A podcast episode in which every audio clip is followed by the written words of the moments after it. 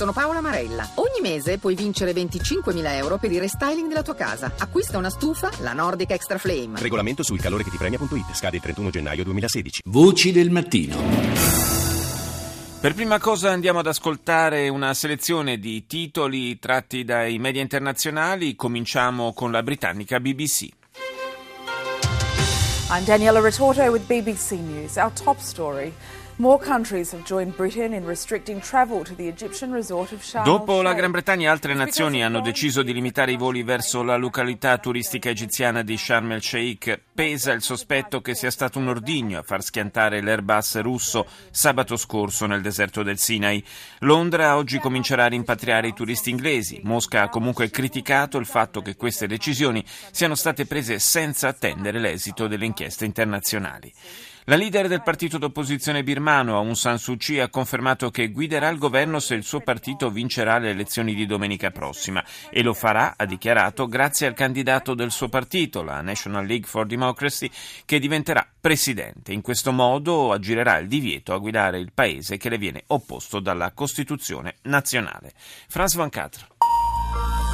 On est toujours ensemble sur France 24. Bonjour et bienvenue si voyez dans l'actualité de ce jeudi 5 novembre. Karim Benzema mis en examen dans l'affaire du chantage à la sextape dont aurait été victime. Karim Benzema, il calciatore sotto esame per il caso sextape, cioè il ricatto ai danni di un altro nazionale francese, Valbuena, per una vinc- vicenda di video a luci rosse. Anche Lufthansa ha sospeso i voli per Sharm el Sheikh, la pista terroristica per quanto riguarda l'aereo russo caduto nel Sinai si fa sempre più concreta e nel quadro delle operazioni contro lo Stato islamico la Francia schiera la portaerei Charles de Gaulle. NBC.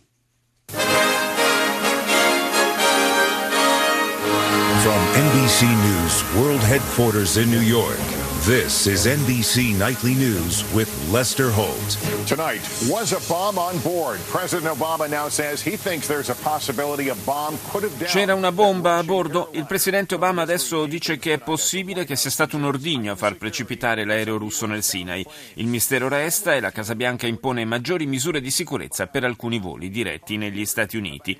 Feudo familiare George Bush Senior in una nuova biografia usa parole dure sulla presidenza del figlio George, su Dick Cheney, già vicepresidente, e su Donald Rumsfeld, ex segretario alla difesa. L'altro figlio, Jeb Bush, candidato alle primarie repubblicane per la Casa Bianca, si ritrova in mezzo alla polemica. Al Jazeera. جولة الجزيرة منتصف اليوم معكم حسن جمول ورولا إبراهيم وأبرز مواضيع المنتصف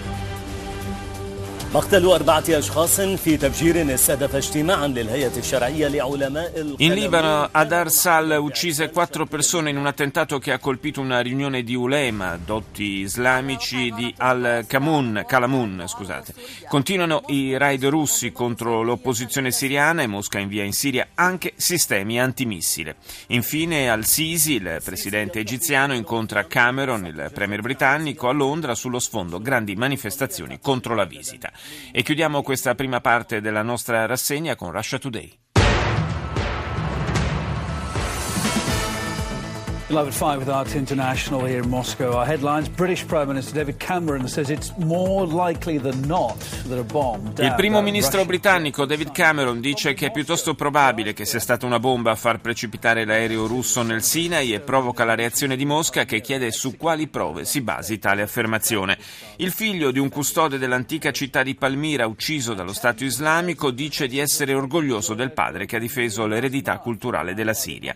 Decine di migliaia di manifestanti prendono parte alla marcia del milione di maschere organizzata dalla rete Anonymous con eventi previsti in centinaia di città.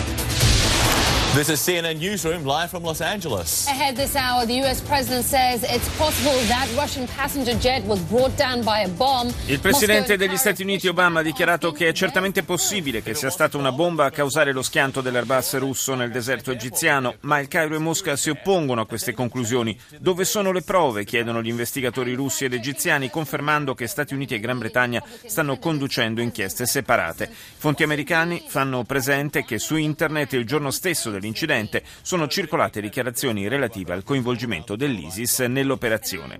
Intanto migliaia di turisti inglesi nelle prossime ore prenderanno un volo per tornare in patria, ma potranno portare con sé solo un bagaglio a mano. Questa è la conseguenza delle nuove misure di sicurezza adottate nell'aeroporto egiziano, in cui, testimonia la CNN, tutto è cambiato dal giorno della strage. Infine, la corsa alle primarie per le presidenziali americane si arricchisce del nuovo caso che riguarda uno dei favoriti, Ben Carson, e il suo presunto passato di ragazzo violento e rissoso. Un'immagine che contrasta nettamente con quella moderata e controllata che il neurochirurgo afroamericano offre di sé in campagna elettorale. Al Mayadin.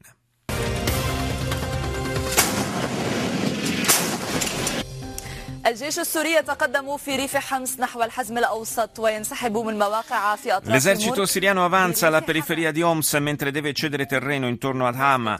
Mosca annuncia l'invio in Siria di sistemi di difesa antimissile. Più di 20 morti e feriti in un attentato all'istituto degli ulema di Kalamun in Libano, nella città di Arsal, a ridosso della frontiera con la Siria. Arabsat minaccia di bloccare la trasmissione del segnale proprio di Al-Mayadin, accusando il canale di eccedere nelle critiche nei confronti di altri paesi e fa pressione sul governo libanese. Andiamo in Giappone, NHK.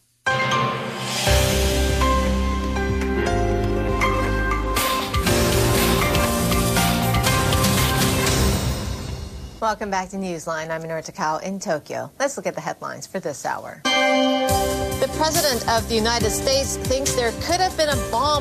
Anche l'emittente nipponica apre con il contrasto fra Stati Uniti e Gran Bretagna da una parte, Egitto e Russia dall'altra sulle cause dello schianto del velivolo russo nel Sinai. NHK riprende le parole del presidente americano Obama, secondo il quale all'origine dell'incidente potrebbe esserci proprio una bomba.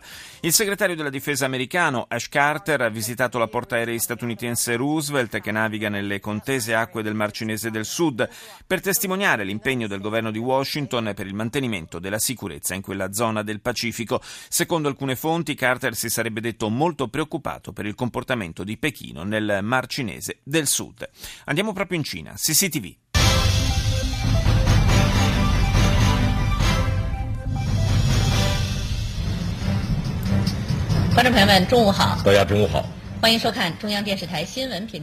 Apertura dedicata al viaggio del presidente Xi Jinping in Vietnam, due giorni durante i quali il leader cinese ha visitato sia noi sia Ho Chi Minh City, al centro dei colloqui con le autorità locali anche le contese territoriali aperte per quanto riguarda il Mar Cinese meridionale. Oggi Xi Jinping parte per Singapore dove domani avrà luogo lo storico faccia a faccia con il presidente di Taiwan, il primo in 66 anni di separazione fra i due paesi, un tempo uniti nella stessa nazione.